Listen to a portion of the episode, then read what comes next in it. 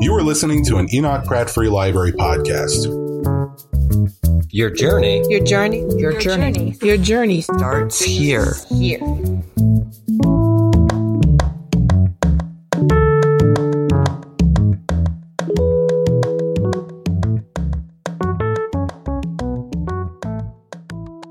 Good evening, and welcome to the Enoch Pratt Free Library's African American Department and to the Writers Live series. So, without further ado, I would like to introduce Linda G. Morris, who was born and raised in Baltimore, Maryland. She attended Baltimore City Public Schools, including Cherry Hill Elementary School, Garrison Junior High School, and Edmondson High School. Linda graduated from Towson State University in 1969 with a BS in sociology. After working as a Baltimore City social work assistant, Linda left Baltimore to work for the federal government in the field of equal employment opportunity. She started out in Richmond, Virginia, and spent most of her federal career in the Washington, D.C. area.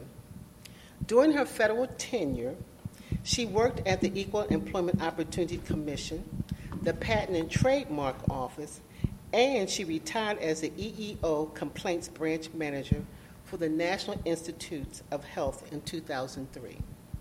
Linda began freelance writing in the mid 1970s, having her work appear in Essence and Baltimore Magazine. Linda now resides in Germantown, Maryland, a suburb of Washington, D.C., and she's here this evening to discuss her work, Cherry Hill. Please join me in welcoming Linda Morris to Pratt Library. Thank you so much. Good evening, everyone. I just want to thank Vivian for that lovely introduction that I wrote. and I want to thank all of you for being here.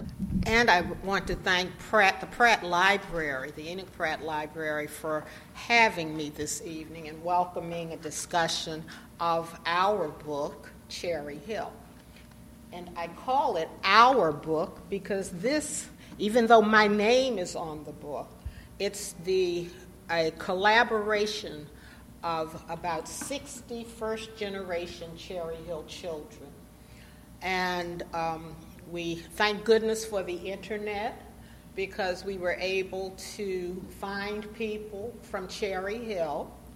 I put out an uh, post on Facebook back in November of 2015 saying that I was interested in writing something on Cherry Hill because Cherry Hill, if you've ever lived in Cherry Hill, Cherry Hill stays with you. It's always in your heart, whether you live there physically or not. So I wanted to, and in about 2015, I think, is when we had the images of Baltimore going all over the country with the Freddie Gray matter, and Baltimore just being seen in such a negative light. That bothered me. And I said, well, I have to, I thought I had to do something to help the city. I haven't always loved it, but the older you get, you know, your memories fade, and um, and I do love Baltimore. I found out I love Baltimore more than I thought. So I'm happy to be here this evening to tell you about how we came to write the book and to share a little bit about the book. I want to um, introduce to you my brother John Morris, who collaborated. He wrote the last chapter of the book, which is a demographic analysis of Cherry Hill. And if you're a person who doesn't want to read the touchy feely first 15 chapters or so, you can jump right to the last chapter and pretty much get a feel for Cherry Hill and what happened over the course of the first 20, 25 years. And next to John is Sidney Rauls Ellis. Sidney is the foot soldier of the book. She traveled far and wide across Baltimore City telling people I was writing the book. And she would get people to contact me so that they could have their memories included in the book. So we are all going to discuss with you tonight our efforts um, in our book, Cherry Hill.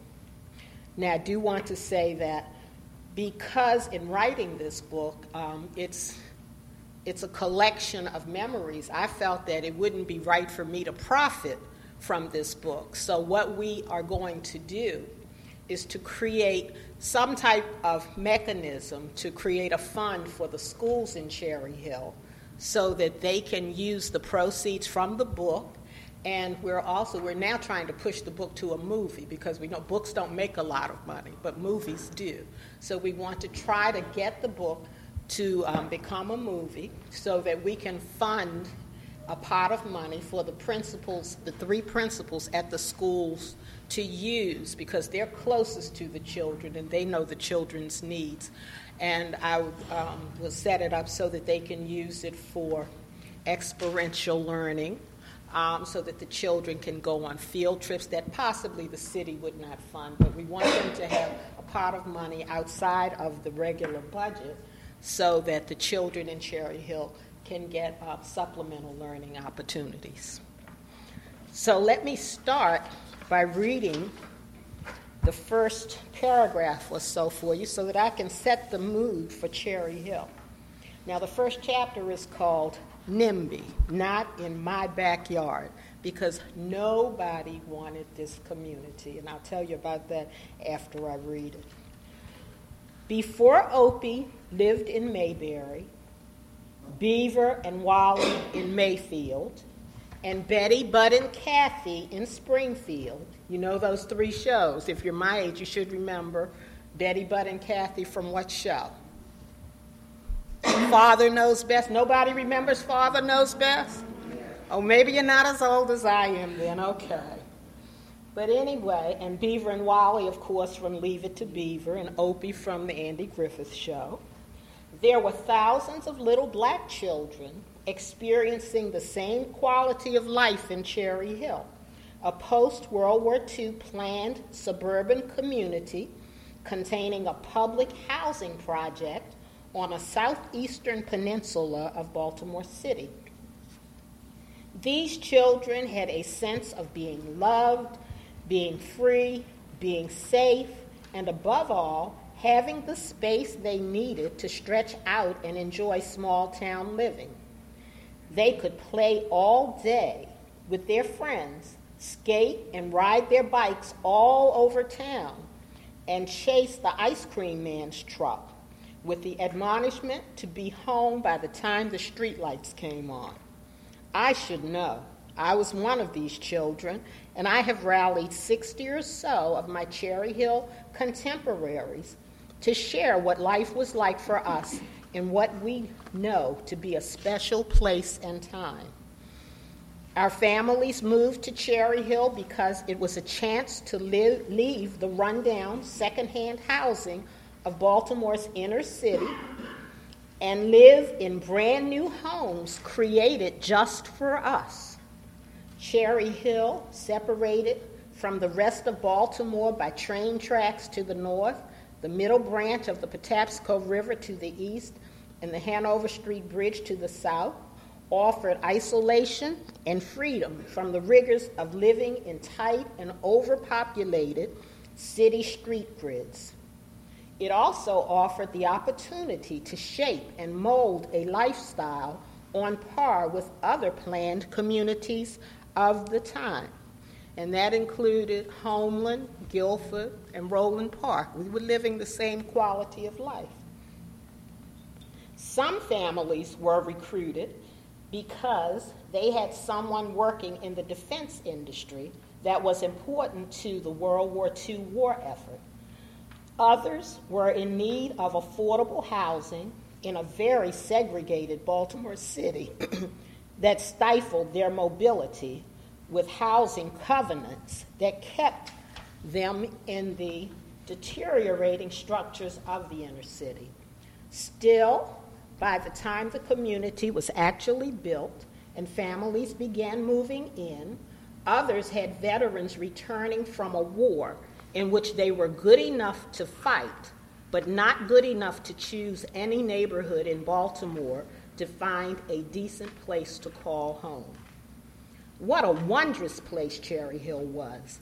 planned with everything the community needed to support self sufficiency schools, churches, a community center, a shopping center, a public swimming pool, and neighborhood playgrounds and parks.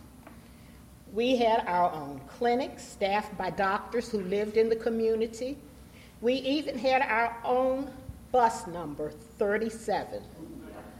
The only place the 37 went was to Cherry Hill. So even if you couldn't read, you knew that number and what it meant. The bus leaving Cherry Hill was the 28.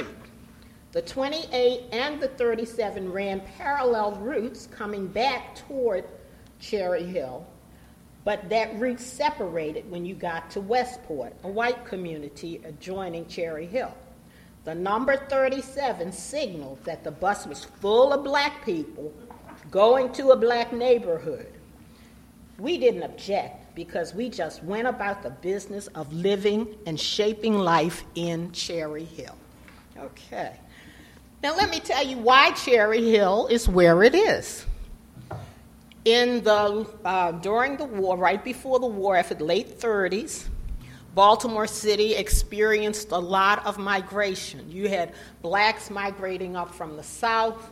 You had people coming here because Baltimore was a boom town. Baltimore had a manufacturing um, industry. Baltimore had jobs the war effort was on, and people came here to work uh, in the defense industry. So Baltimore had a housing crisis for everyone. Um, you had people coming from Eastern Europe, and they needed places to live, but generally their families would take them in and they, could, they would find housing elsewhere. They didn't really have to deal with the covenants that black people did. So when um, Mayor Howard Jackson. Let me start the um, slide presentation for you so you can have something to look at other than me. Now, that's me. That's okay, John. I just have to hit it here. Oh, you wanted to see. I'm trying to get out the way. Oh, that's Mayor Howard Jackson. So in the late 30s, people like Lily, Mrs. Lillie Carroll, who was the head of the Urban League. Mrs. Lillie Carroll is the mother of Mrs. Juanita Jackson Mitchell, who was married to um, Clarence Mitchell, who's referred to as the 101st Senator. Anyway, she was the, so Mrs. Lillie Carroll Jackson was the head of the Urban League. Thurgood Marshall was the head of the NAACP Legal Defense Fund. I don't think it was called that, but he was on that legal team. Um, and other black folk, black elite people, came to the mayor and said, You must do something about this housing crisis. And particularly after Franklin Roosevelt created New Deal housing programs, um, the, they encouraged him to take advantage of those programs, which he did he took out, I believe it was a $16,000 loan, $16 million loan to build eight housing projects. And two of the eight were supposed to be war housing. Um, one development, which is Armistead Gardens, was supposed to be for white families only because there, there was a lot of resistance to putting this type of housing in neighborhoods that had homeowners. And, but once they found out that whites were going into Armistead Gardens, they didn't offer too much resistance. And the second project was Cherry Hill for black families, because at the time, as you know, we were, were segregated. This was Jim Crow. So um, the uh, Armistead Gardens was easily built. It went up, I think it opened in 1941, 43 maybe. But Cherry Hill was another issue. Now that's Mayor McKeldin, Theodore McKeldin. He became mayor after Mayor Howard Jackson. He's in the center surrounded by school children. So Mayor McKeldin came into existence. Uh, Mayor Jackson had already obtained the loans for these housing projects, and Mayor McKeldin was the one who actually had to do the legwork to find the site and get this thing built. He experienced a lot of opposition from neighborhoods. Wherever he tried, he talked about putting Cherry Hill, or it wasn't called Cherry Hill, but wherever he talked about putting this housing development for war workers, for black war workers, he experienced a lot of conflict. Finally, the federal government stepped in, told the city that you need to get off the pot with this money um, and give us a site, or I guess they were going to lose the money. So the government stepped in. Um, finally, the, the problem was that the city council did not want to, to bite the bullet, and neither did the mayor, although he did admit that people need decent housing, and he, he was a very good friend to Cherry Hill. But it was a lot of pressure on him um, to place this community. So the reason Cherry Hill was selected was because, one, by 1943, private investors were already building private homes. The, um, the federal FHA was already um, involved, and they were building homes for the returning veterans and whoever else could afford to buy them. And so, since the private homes were already being built, Mayor McKeldin thought that it would just be easier to put the public housing project there. Now, the problem was that the land where Cherry Hill sits was deemed as unsuitable for human habitation. It was swampland, I mean, it was heavily wooded, it was swampland. It had uh, Potter's Field, and two schools were eventually built on that, that cemetery. Um, and it also had the incinerator and the dump there. So the Urban League didn't want it put there. Uh, the, the, the black, there was a big fight over whether the city would be able to put it there. And finally, what, what turned the tide was the fact that most people who were in opposition to it going there, most black people who were in opposition, um, knew that this was quite a coup because Cherry Hill is the first instance of houses being built for African Americans in Baltimore City being built on vacant land. That was one of the biggest arguments. They just wanted to do urban renewal um, to build these projects, tear down existing housing. But I guess they didn't feel that black people deserved um, to have anything created. Now, the point, I, I don't think that Cherry Hill started out to be a planned community, but thank God for segregation. because, because we were segregated, they had to build a total infrastructure to keep us in Cherry Hill. If you've ever been to Cherry Hill, you know there are only two ways in. You can go in from Waterview Road, making the right turn onto Cherry Hill Road, or you can come in from Poteet Street. So that was so the community was basically contained. So we got what we needed, and the city got what it needed. So we were okay with that. Now this is Mayor Thomas D'Alessandro Jr. I think I misspelled his name. I think it's only one S in D'Alessandro. But anyway, he is, many of you may know, is the father of Speaker of the House Nancy Pelosi. And he was a three term mayor of Baltimore City. And he built the, the second and third extension to, the, I guess it's the first and second extensions of Cherry Hill in the mid 1950s. So we're talking about the beginning of Cherry Hill being a round of housing going up there in 1943. It was dedicated, the projects in Cherry Hill Homes, and I guess the whole community was dedicated in 1946, February of 1946. The first people moved into the projects in December of 1945.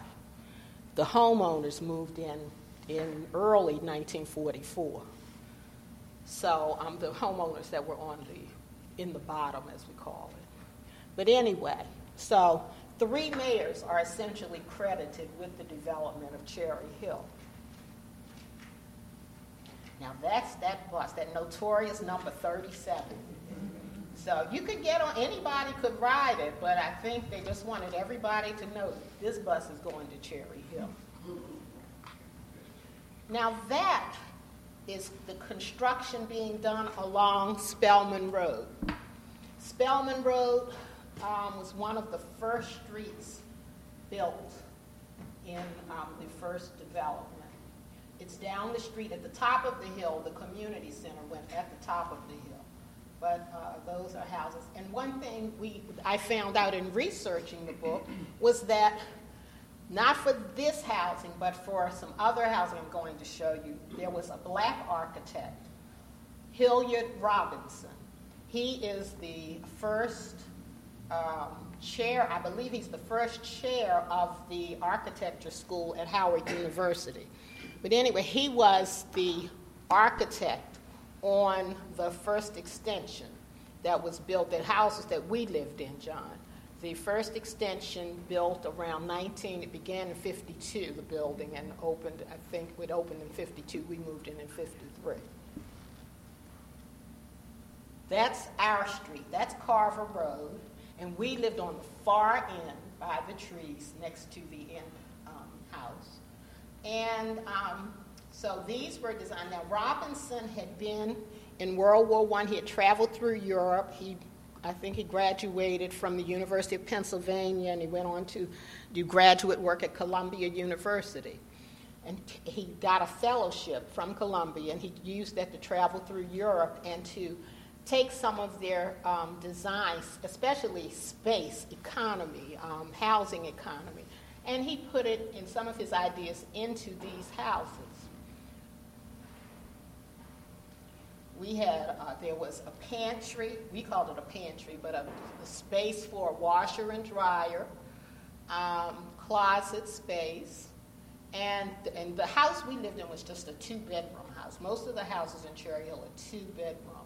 Um, there are some three in the privately owned homes, and some of these apartments, um, some of these on the end, I think, were a little larger. Now, this is our shopping center being built. And it looks like, when I looked at that, it looked like Joan Crawford was playing at the movie. But this was a place where we went on the weekends. Um, you could find every child in Cherry Hill in the Hill Theater watching Western double features or whatever was playing and you had to be, they had a line, you had to be under that line to pay the child's fee, and if you were over that line, you had to pay an adult fee. And I was always tall, and I was always over that line, probably from the time I was nine.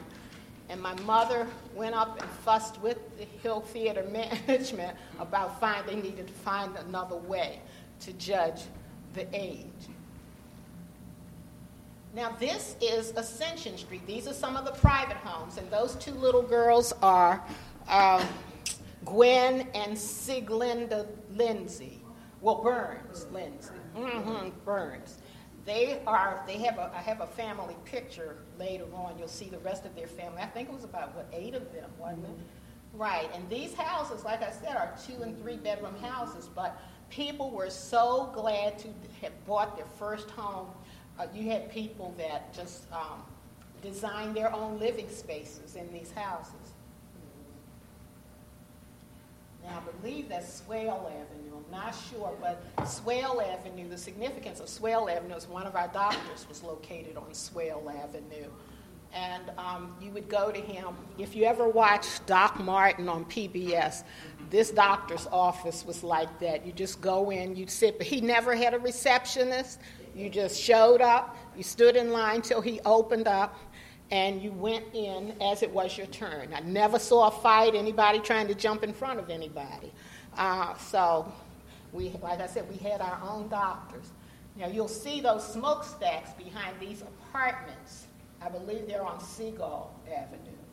And those smokestacks were always a bone of contention in Cherry Hill. We were always fighting to get rid of that incinerator and Mrs. Um, Murphy, the Murphy family, um, who I have a picture of later on, was very active in Cherry Hill, and um, they fought for the quality of life in Cherry Hill. Now, these are some other architectural delights in Cherry Hill. These are called venti lighthouses. And the way I found that out, Professor John Breihan of Loyola College had done a 30 page history of Cherry Hill back in 2003. He had his students, he was an architecture, I think, architectural historian, I believe. And he had his students go out and take transcripts from the early Cherry Hill homeowners. And so I found that terminology in his book. And he was kind enough, I contacted him while I was writing the book, and he was kind enough to give me the transcripts, the original transcripts from his 30 um, page history. And in his history, he had said that it was never meant to be considered a complete history of Cherry Hill and that he hoped that Cherry Hill residents would write their own history or something like that. So he was very pleased when um, I told him I was writing the book. And I sent him a copy, and he sent me some very nice comments, and he even asked for a second copy because he wanted to share one with someone. So I was pleased that he was pleased. Now, that is Booker Drive, or Booker T Drive. The streets in Cherry Hill were named for people you would know from black history. We lived on Carver Road. You had Bethune Road, for Ms., named for Ms. Mary McLeod Bethune. Of course, Carver Road was named for George, Dr. George Washington Carver. This is Booker T Drive, but we called it Booker Drive. And um, these are private homes. These are rental apartments along Shellbanks Road, I believe it is, as you come into Cherry Hill. They sit on a hill. So you can see there's varied architecture. It wasn't, it, Cherry Hill was not cheaply done. It was done with a plan. Um, I have a chapter in the book on the Cherry Hill plan. And um, the reason I know that it was a planned community is that the Baltimore City Department of Planning uh, was in a battle with a civic, a few civic organizations, and they was the civic organizations were saying that uh, that Cherry Hill was going to be a mess because everybody was involved. You had the people who were already there building, and that it was just going to be a mess. But uh, John Steele, I believe his name was, who was the city planner, said that that was not true because the city had already been working with the federal government to create the Cherry Hill plan because it needed, um, they had to create all the infrastructure necessary for the community to survive. Now that's more architecture. That's, um, what is that? What does it say? Clay, Claiborne. Is it Claflin? Claflin Court. Okay. All right. And those, I was just showing the porches there and the trees. Cherry Hill had beautiful beautiful trees and open space when we were children. I believe they just they overdeveloped it. Um, this is the community center, and that was the seat of social life. In the community in the early 1950s, not everybody had TV sets. The community center had a TV room. And the most popular show, I know this according to Mrs. Madeline Murphy, she said in her transcript, the most popular show was, I believe, Thursday nights when the Lone Ranger came on. Everybody would be in the TV room watching that. But the community center planned all sorts of social events so that we were never busy, we were never idle. And everybody, homeowners and uh, persons living in public housing, everybody was one. That's the Methodist Church, I think the population back in 1971, the United Methodist Church. That has since been built up. But you can see that's a big congregation of children. We had lots of children and lots of playmates in Cherry Hill, didn't we, Sidney? Yeah. Now that's Dr. Renault Lixton. He's one of the three doctors and one dentist in Cherry Hill. We had Dr. Lixton, we had Dr. Jerry Luck, who was out of um, Gainesville, Virginia, but he settled in Cherry Hill with his wife coming out of medical school at, um, in Meharry. And we had Dr. John Braxton, who didn't live in the community, but he serviced the community up until his death very recently. Um, and we also had one dentist, Dr. Edward McDaniels. We hated him, but he serviced the community well. What, he would, what would happen is that, well, in 1952, I think it was, Baltimore got fluoridated water. Uh, Mayor D'Alessandro, Baltimore was one of the first cities to have fluoridated water. Baltimore was a very progressive city under its leadership. And they got um, the fluoridated water, and the city began building dental suites in the schools. Now, Cherry Hill had excellent schools. We had four new schools. At first, we just had the one, 159, which was built in 1946. But then it was overcrowded before it was built. Then they built 160. I'm sorry, 160. Yeah, 160. Isn't that right? 160? Okay. And then 163 and then 164. Now Cherry Hill has two schools. They've consolidated the grades, but they're 21st century schools, but I think that they will be they will serve Cherry Hill quite well. But anyway, then we had the junior high school. We never had a high school, so if you if you you conceivably you could stay in Cherry Hill until you graduated middle school and never had to leave Cherry Hill for anything. Now that's my family, and that arrow is pointing to me. I'm sorry, John, I didn't find an. That's John on my mother's lap. Now my father was probably a GS1 clerk at Social Security. And his job was to run the tapes from the computers. If you'll remember back in the, well, you might not remember, but computers were virtual rooms back in those days. And his job was to run the tapes to the various organizations that needed them so that people could get their um, Social Security checks. Now, in the very beginning, when this housing was built, it was thought that government workers were considered defense workers. But in the early 50s, it was after we moved in in 53, it was decided that government workers were not entitled to this housing. So um, what we had to move once our income got to a certain limit. But that was for everyone. Everybody had to move. But it's just that um, our in, we got to that limit in 58, I believe it was, and we moved in 59. And one good thing is that most of the mothers in Cherry Hill were homemakers. They didn't have to work. The husbands had really good jobs, so your mom could be home because you had to come home for lunch. So um, that really helped the quality of life. Now, this is us one Easter Sunday, that's an arrow pointing to me again. and um, that's John on the steps. Now, with this picture, what we used to do when we played, I have a whole chapter in the book on creative playtime and we would practice um, uh, athletics, athleticism. We would run, jump, um, and swing or whatever from something. So we would jump from these from the porches, trying not to use the steps. We, and so, but you had to jump over the steps to be proficient. You couldn't just jump into the dirt. You had to jump onto the concrete, which meant you had to jump over three steps. And one day we were on the porch jumping, and John was behind me. He had to be all of two years old, maybe a little less. And he jumped off the porch behind me. And he fell and messed his face up, but you can see he's okay. But my mother, my mother blamed me for that. I never lived that down. Now, this is the Murphy family. You see Billy Murphy, it's the oldest, he's there on the left. And um, Judge Murphy and Mrs. Murphy are seated. And you have next to Billy, you have Madeline. Madeline and you have um, Arthur, who is, is, is, deceased. He's to, next to Madeline. Then next to Judge Murphy, you have Houston Murphy, and you have Laura Murphy on Mrs. Murphy's lap. Now, Madeline was the first Murphy on board with the book. She helped me tremendously, as, as did Houston. She got Houston involved.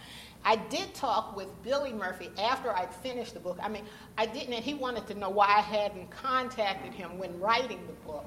But I figured every Baltimore knows Billy Murphy, and I figured that I wanted to get to him because he is going to help us set up the um, nonprofit or whatever we choose to do with the proceeds from this project.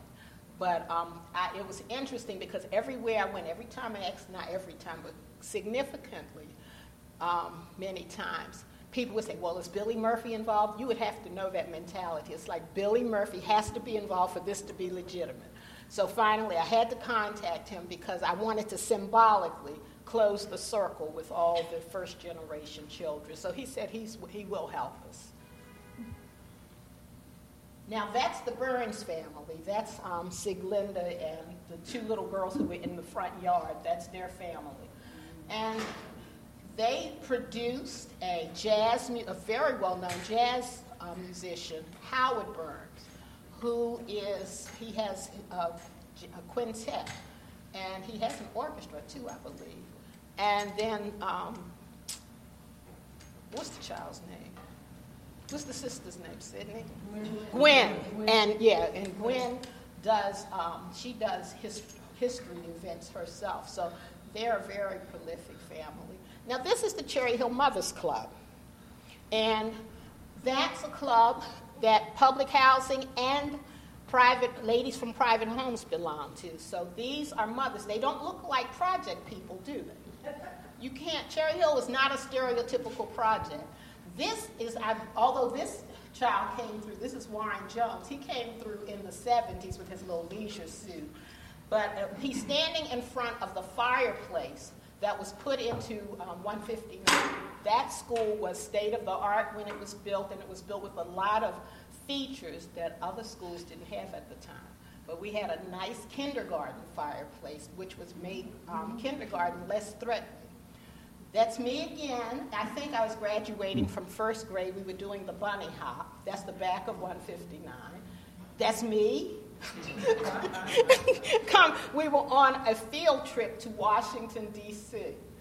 And as you can see, we're all dressed like perfect ladies because that's what we had to do then. You couldn't wear pants to school, you had to wear dresses.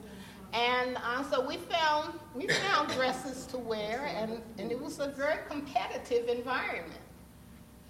That's my um, sixth grade class, I think the graduating class of 1959 from 159. And I'm in the corner on the back row. Huh? You weren't in it. You didn't. You. Anyway, this now this is a person who's very significant to the book because this lady is Mrs. Hattie Carroll. Mrs. Carroll was killed by Mr. William Zantzinger in 1963. She was a waitress at the old Emerson Hotel, well, a server, and she, she wasn't, she didn't do that 40 hours a week. She, when, when they had special events, they would call her to serve. This particular night, she was called to serve at a society ball. And Mr. Zantzinger, who was a Southern Maryland tobacco farmer, came to the society ball, as it was called, wearing his top hat and toting a toy cane. Now, he was already drunk by the time he got to the event according to public record.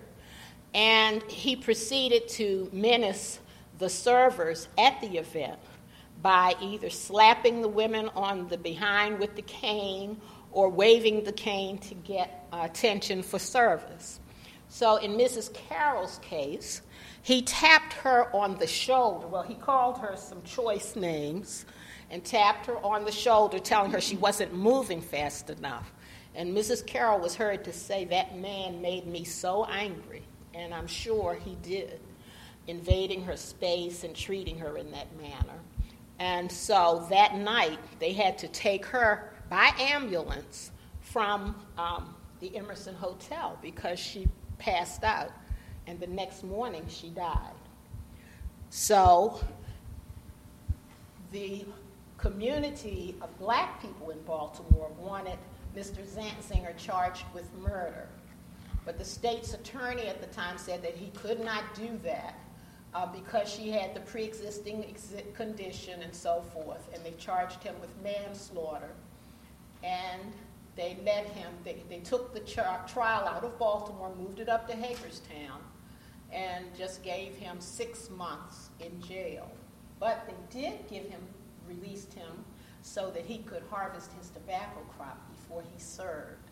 So I always say that's probably one of the earliest examples of Black Lives Not Mattering. And Mrs. Carroll's death sort of signals the end. This is 1963, so signaling the end of the glory years of Cherry Hill. Now, Bob Dylan wrote his song, The Lonesome Death of Hattie Carroll, um, about this event. And Tracy, if you would, I just want to play a few bars of, I don't want to play the whole thing, but a few bars of his song so that you can understand the emotion he felt as a result of this woman's death. Williams and singer killed with a king in his. At a Baltimore Hotel Society gathering,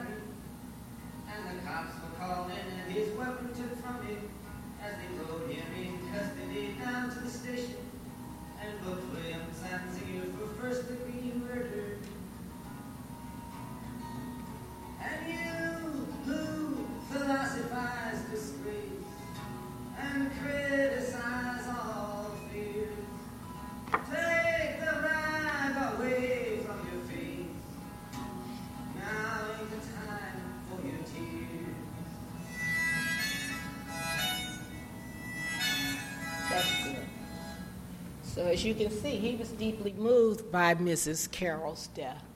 So, um, and that, as I say, is the beginning of the end as far as our generation is concerned. And then I go on to tell you what happens to people who give accounts in the book. So I think that the book, I'm hoping, my goal is to make the book a subject of conversation so that people can start talking about race just from the perspective of their childhoods. You, I mean, it's, I don't we, we don't want to talk about it from a position of blame, but just what did you know growing up, you know, and how did you grow up or how did you handle this situation? So I'm hoping that the book will create some conversations on race. Now, Sydney, would you come up and share with us what you would like us to know about the project? I'm going to read some excerpts of my experiences when I lived in Cherry Hill. I was in Cherry Hill from five until I was 23 years old. So that's my main place of living until I became an adult. The Recreation Department sponsors most of the events held at the community center, including the annual mother daughter and father and son banquet, weekly youth league dances, annual flower shows, and sports banquets. There were weekly classes including homemaking topics that residents would attend to enhance their knowledge and skills. The Recreation Department opened the Cherry Hill Swimming Pool, at that time a state of the art facility, in 1955. Cherry Hill had first class award winning athletic teams in all sports. Mrs. Parham, and I'm sure some of us remember her, made sure that there were no idle minds and hands to be found, and all for a nominal fee. Sidney Rawls Ellis, which is me, moved to Hill from Fort Holabird, temporary war housing that was later demolished in 1955. We moved to the rental townhouses of 611A Bridgeview Road up the street from 159. My father, Johnny Rawls, worked at Fort Meade, and my mother, Hattie, was a homemaker. My sister and I were the only children at that time. I remember attending the mother daughter banquet every year. Mommy would get our outfits made just alike, and we wore hats and gloves. There was a musical program where some of the mothers and daughters performed together. Everyone looked so beautiful. Everyone at the Cherry Hill in those days was done in support of and a celebration of strong black families. I also remember the last day of school. The priests from St. Veronica's would come down to 159 to see our report cards as we were leaving school. They would give us praise for the work we had done and offer encouragement for the next school year. While I was not a Catholic, it made me feel good that they would be interested in my academic progress. James Dow remembers how Mrs. Parham sought out talent for the community building talent shows. Mrs. Parham started the, tone, the toy band consisting of the young children in the community playing toy instruments. They actually performed before audiences, and those that had interest graduated to real instruments. Many notable musicians got their start at the community building, such as Lamont and Ronald Davison. Ronald played the trumpet, and Lamont played tenor sax. They both played in many different bands, such as Natural Gas and the Shindles. The Shindles played for many of the Motown groups that came to Baltimore to play at the Royal Theater. Marvin Saxman Hart still performs with the band around the Baltimore area. Cherry Hill had so many talented early residents that whenever there was a need, someone was able to step up and meet the challenge. Mrs. Myrtle Burge, and most of us remember her, a resident who spoke on the dedication ceremonies, volunteered her time to teach adults and young people to sew and cook, which I remember that. She um, uttered us to urge us to teach adults and young people to sew and cook. She held adequate classes for teenagers, boys and girls, where they learned how to dress, speak, and interact socially. Mrs. Bird belonged to the Ladies Guild of Cherry Hill, and they sponsored cotillions where the young women and men of Cherry Hill were presented and scholarship money raised. Good evening. I'm John Morris, Linda's brother. I'm the one who jumped off the porch, and I got to survive both Cherry Hill and Linda. In any event, the importance, I think, of this exploration of this community of color, I think, is particularly important now in the aftermath of the mayor's State of the City address. In fact, Cherry Hill played an important mention in that address as the mayor was highlighting her expectations of the development of Cherry Hill as a result of the Port Covington project. There is a cautionary tale presented by the book that I think it's useful to reflect upon because we kind of see Cherry Hill through the lens of what we know now and what we know in the recent past. We don't see it from what those original families sought as a place of promise, as a place of rising aspiration that actually sustained those aspirations. And so we kind of think, well, we can do anything, and anything we do now will be better than what was, than, than what was there, what was then. That's not true for Cherry Hill.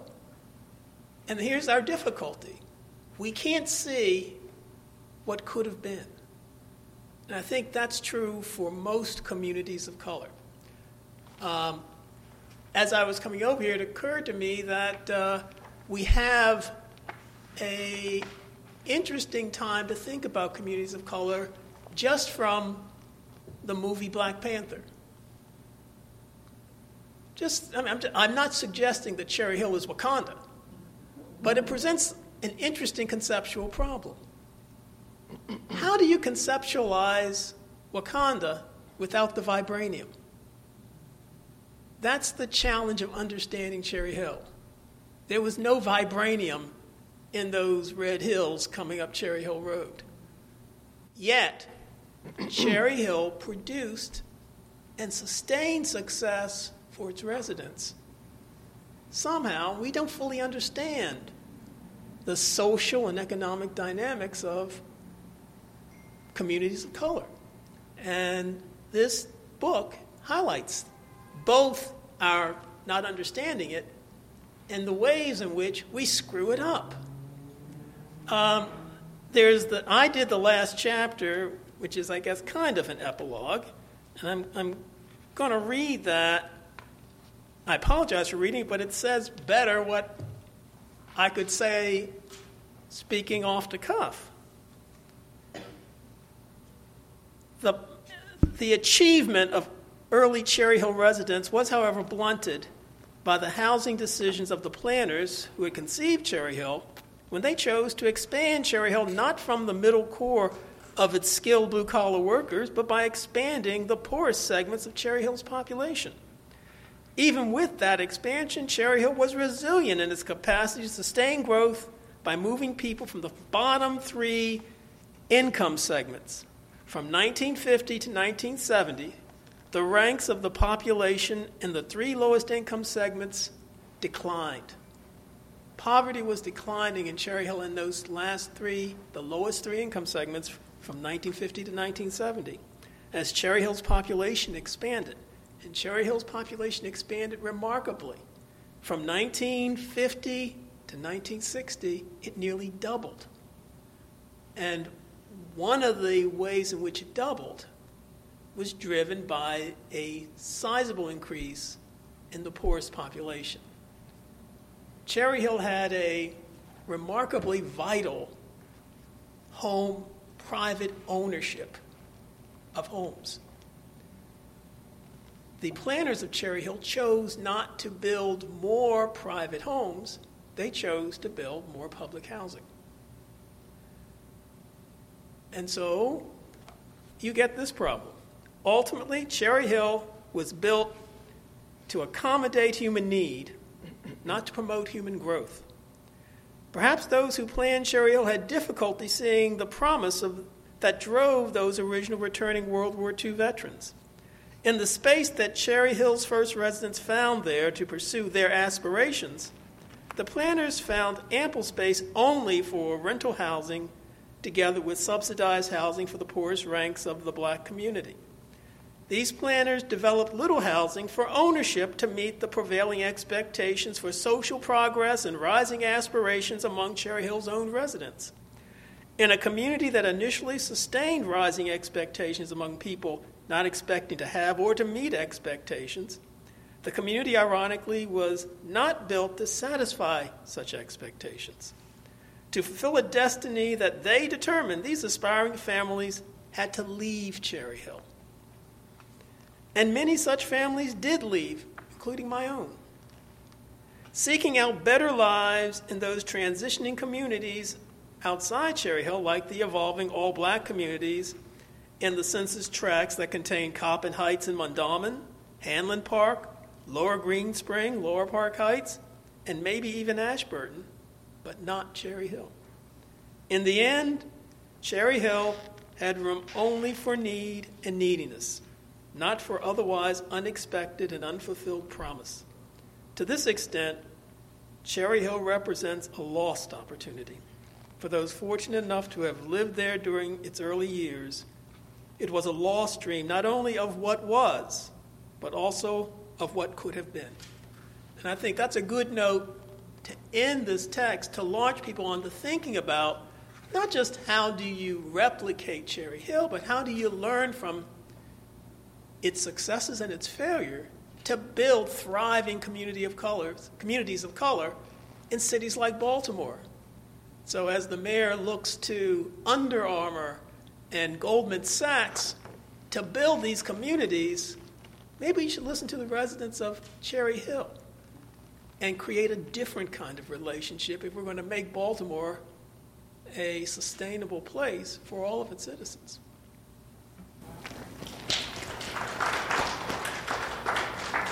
Do we have any questions? First off, I applaud you for writing the book. It takes a long time and a great amount of effort to do this sort of research, so I applaud you loudly. I think it's. Thank you. Think I'll start a round of applause? Brother John? John. The last sentence intrigued me. Because as I was watching, I thought, what are the themes, the historical themes at work? And I can't help but think at that time, it was post-war, the economy was so strong, we had jobs, as you said. Mm-hmm.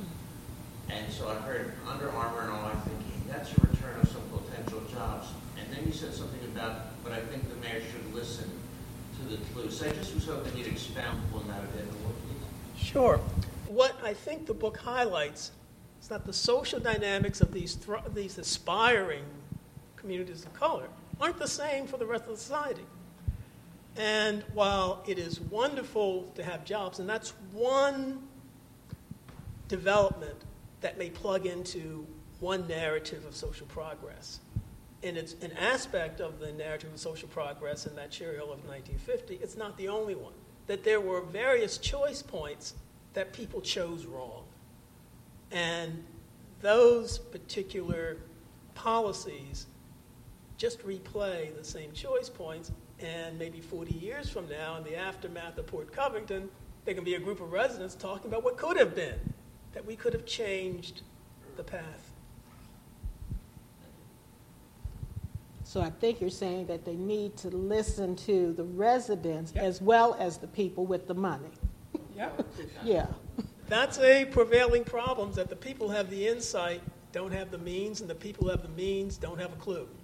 And at some point, you have to figure out how do you sustain that effective discourse and partnership between capital and community.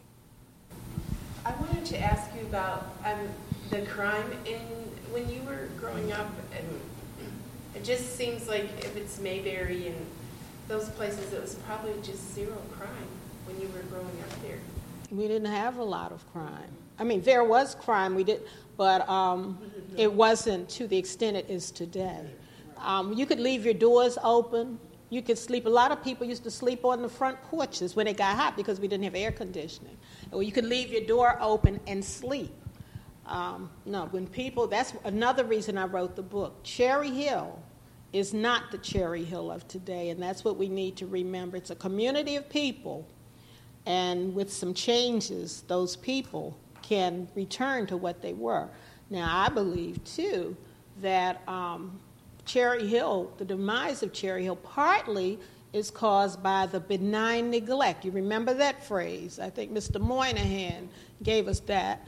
And um, after, 19, after the 1968 riots, um, mayors, the cities did not get the money that they did before. And right, and so we're still sitting in some of the ashes of the 68 riots. So hopefully that is changing. Now, one thing I did see in the paper was that the mayor has separated the housing department into two. She has housing development separated out from the um, housing uh, Baltimore City. housing- Yeah. Housing authority, yeah. That So, that's, that's so the development people hopefully are going to concentrate on all the boarded up housing and creating housing. You would like to think that, but the prevailing bad assumptions continue. So I think they can benefit from the From- lessons here, and mhm. it's not just that organizational change. It's really hard to see, to go to a community that's predominantly black and poor and not think it's messed up on the ground, that there's nothing to be sustained there. That's a mistake mm-hmm. that there is energy Support. and that just needs to be supported mm-hmm. and systems that can enable growth. And And we have difficulty to see it. And certainly social cohesiveness, which is maybe the greatest asset that once you begin doing what we typically do, we kill. So in many ways, we killed the golden goose in Cherry Hill. When you went to these other neighborhoods, or the Cherry Hill residents went to Darwin, Coppin, wherever, oh, what were, did they like those neighborhoods, or did they wish they were back in Cherry Hill, or were those nice neighborhoods, or? They were nice neighborhoods. They, the housing, I understand what she's asking. She said she understood. I just didn't understand. Oh, The housing opened up. What happened was housing was very segregated in Baltimore City until 1968 with the Federal Housing Act, was it? And once those communities opened up, they were places to aspire to, but white flight was happening from those neighborhoods. And John's analysis will show you how white people left the neighborhoods of Baltimore once that Federal Housing Act opened up. Now, one of the things that did happen from our family, we continue to rely upon the systems that were in place in Cherry Hill for the health care. Right. Um, I was graduating from high school, going to college, and still going to see Dr. Luck when I got sick. And we lived in Edmondson Village, and we go all the way back down there, That was yes. what you were associated, you knew him. And, he was a great doctor. Dr. Luck could look at you and diagnose what was wrong. He didn't need to send you for tests. You and very few of us had to go to the hospital. You hospital. always had, we didn't, had a shot of penicillin. No matter what was wrong, he gave you a shot of penicillin. Ain't no AIDS, no disease, nothing. Disease free. The doctors actually came to the house. Yes. Yes. You had many babies that were born in Cherry Hill at In home. The house. And they were available 24 hours. Mm-hmm. We always knew where Dr. Lux was. All the, Dr. Lisa and Dr. Lux was around the corner from each other. And the dentist was up the street. All three of the No matter when there. you called them, they came. Who um, funded that, the doctors? Was it like a socialism? Was No, we paid for it. It wasn't free. We paid for it. But if we couldn't pay, they served us anyway. Dr. Luck charged $3 a visit from 1953 to the late 70s. Right, right, He right. did do the Well Baby Clinic. He did, Right. yeah. He some of our friends, which I didn't know, Dr. Luck delivered them. But there was no Medicaid, no. Black families sustained themselves in those days. Well, I don't know if you said it, uh, when Cherry Hill, when I was coming up, I, I, did, I wasn't there, but I was frequent there, like, it was like people that owned homes that was doing well was also struggling people that was very poor. It was both. Right. Right, right. We had homeowners, and people helped each other. Yeah. If your child was sick and you didn't have the money to go to Dr. Luck, he would treat that child anyway. And He he didn't care. Mm-mm. No. I remember the, the, the, the bus that served the food that sold it. Daddy. Daddy Logan. That's in the book. Yes, that's in the book.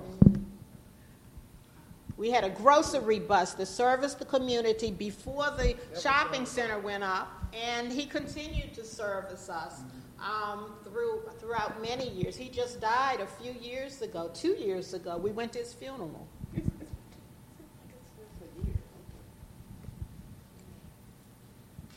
I would like to say, for a while I taught at Cherry Hill, and it was such a joy.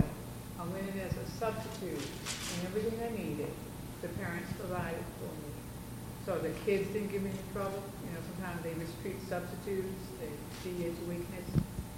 Didn't have that problem. So I will always remember Cherry Hill, the way they treated me. And after I left Cherry Hill, I went to Curtis Bay. Curtis Bay? Well, that was nearby, past Cherry Hill. It was a little different because I was the first black teacher to work there. But at Cherry Hill, it was a joy. It was a pleasure. And I think my brother, both. You're both your brothers Ike and Dave. at, uh, At Cherry Hill. This is my cousin, full disclosure.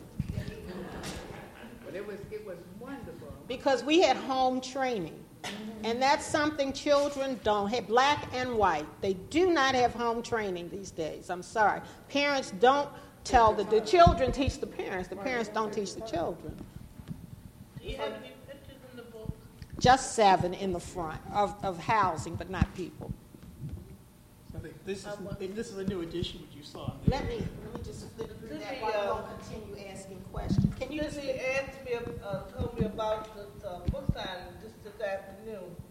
I was so excited because I lived in Cherry Hills uh, in the early '60s. I just got see, there are married, some of the pictures. and um, I had my babies in Cherry Hills. Brand new house, 2319 Seamon Avenue. They were brand new, but there was no transportation. I couldn't, didn't have one bus run one day, it was number 51, to take me to my mother lived on Prince in West Baltimore. I thought my husband had mis- mistreated me, moved me way out there. but I had a brand new house, the neighbors was clean, very, very, very nice. And I moved, I don't reason I left because we didn't have a car. I didn't have no idea of driving, you know, I was about 17, 18 years old. I thought that was the worst thing. I stayed out there long enough because my kids went to school there. My kids went to Elementary. one sixty something, wasn't it? Wasn't it near- 163 and 64. Near, near Steeman when you first come up. 160. Oh, yeah, that was one of the things. So then um, I got back in Baltimore City, and they built some new houses in Cherry Hill. Down Freesburg Avenue, I was going to college. This was in 1971. I lived there again for another three years. Everybody was, but only thing, they put these brand new townhouses by the dump. where they put the trash at. And it stinks so bad on the holidays and, you know, and I'm going to college. I think I deserve better than this than by the trash dump. So now I go down there in the 90s, they got a park and people walking through the park with the dog. And they They changed gave the they name to they- Reedbird Park. Huh? They've changed the name to Reedbird Park in that section. I haven't been You notice it doesn't say Cherry Hill It's in my anymore, mind. Doesn't say, I thought it said branch Some- something. or whatever, but it doesn't say Cherry Hill anymore. What It's not it Cherry- at the beginning, at the pool, branch something? They had two pools down there. But the point is, they're trying to rebrand it from Cherry Hill. When I was down there in the seventies, my children were almost teenagers or teenagers. It was two swimming pools. Both of them swam, and when they went to high school, got trophies all over the place from them learning how to swim in Cherry Hill. Yeah. Now, sir, you had another- About oh. this, uh, You had another question? I'm sorry. I did. I was hoping you could tell us a bit more about the community center. Could that be replicated today, or is the time the time shifted so much? You said there were so many activities. that- I don't know, because you have so many children on these machines now. Market was right. That was in the shopping center. Shopping But one thing, the community building had uh, several things, like the public library was there, because I used to work there when I was going to college. And then also they had the rent office, and then they had a daycare. So they used it, and it's still there. In fact, I went to a meeting not too long ago. It's still there. Uh-huh, they still And use it was it. Because another it has thing for offices. kids. My sister worked for um, street. It's called Street Club. Yeah, they that's- met at the recreation center. They did everything for the kids. They even had had uh, what did you do when they were society and they, Yeah, that's what I The read. Devil here. Dog, yeah. Yeah, the Yeah. mother, daughter. that's why I was excited because I know Cherry The Hill. cotillions, yes. Yeah. One, Um, one thing you spoke of, there was a book came, that came out a couple of years ago called Bowling Alone. And it was talking about the shift about from the 50s, the time you were talking about in the 60s, how there was one, one father, the one person could provide the income and you had the stay-at-home mom, as you described. And you also had a bit more, a lot more free time, so you could get involved with, with uh, the mothers' clubs and the guilds and the, and the groups. In fact, I worked with Baltimore County, and all of the all the Rex and Parks groups are using that old formula of having the parents run the programs, and it doesn't quite work like it once did. And um, I, I guess I'm just intrigued when you talk about. I guess what I was getting at was the shift that we see across the whole country mm-hmm. is also the shift that you described in Cherry Hill. Mm-hmm. That we used to have so much more structure and so mm-hmm. many, post-war was so, we had such a strong economy, one income could provide a house. Those days are gone. And so you'd have time for things like Rotary clubs and lodges and stuff like that. Did you describe something like that? These social Yes, they had clubs and, yes. And you just don't see that writ large across the country. Well, I think demographically, this is one of the odd things about Cherry Hill. The percentage, the profile, the family profile in terms of how many earners you had in a household, if you compare Cherry Hill with a community like Homeland, they were comparable in that regard. Um, you can ask questions. How was Cherry Hill able to do this compared to a community that was as uh, well heeled as Homeland or Roland Park? Uh, that becomes, I think, a feature of your planning that you need to sustain, which is basically be able to find employment for men so that women have the time that they can do that. If they choose to. One more thing I wanted to say, all the churches were built on the same street. They planned that community to the T. The community building, I mean, the shopping center wasn't far. You had the stores for girls and boys, you had the movies, you had the clinics, you had the whole shopping center, had stores, whatever you needed. The beauty salon, the A&P, the rent office. So with that closeness, everybody helped The each reason I'm other. is, I'm one of those guys who remembers the A and T. Yeah. Well, with us in Cherry Hills, like you got, one was kind of like the people that worked, that was, that had husbands and wives. And then you had the ones that didn't have no husbands, that, that had households, just with women with kids. And that was shifting at the same time. Like, you know, the men was out of the household totally. Because that's how my mother and a lot of other ladies, they had the babies, but it was no men around. But they were mixed in with other families, though. They weren't all pushed together. So it was together, but it was like it was like two little neighborhoods there. You know what I mean? No, not at the time we grew up. They were mixed in with our blocks. I lived that block I showed you where we lived. We had probably three families that did not have fathers, and then we had four or five who did. So you, they didn't push everybody all together. That's my point.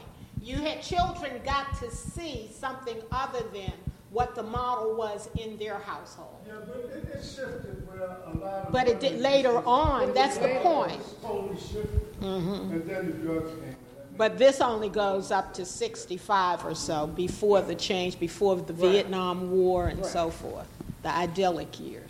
Yes. This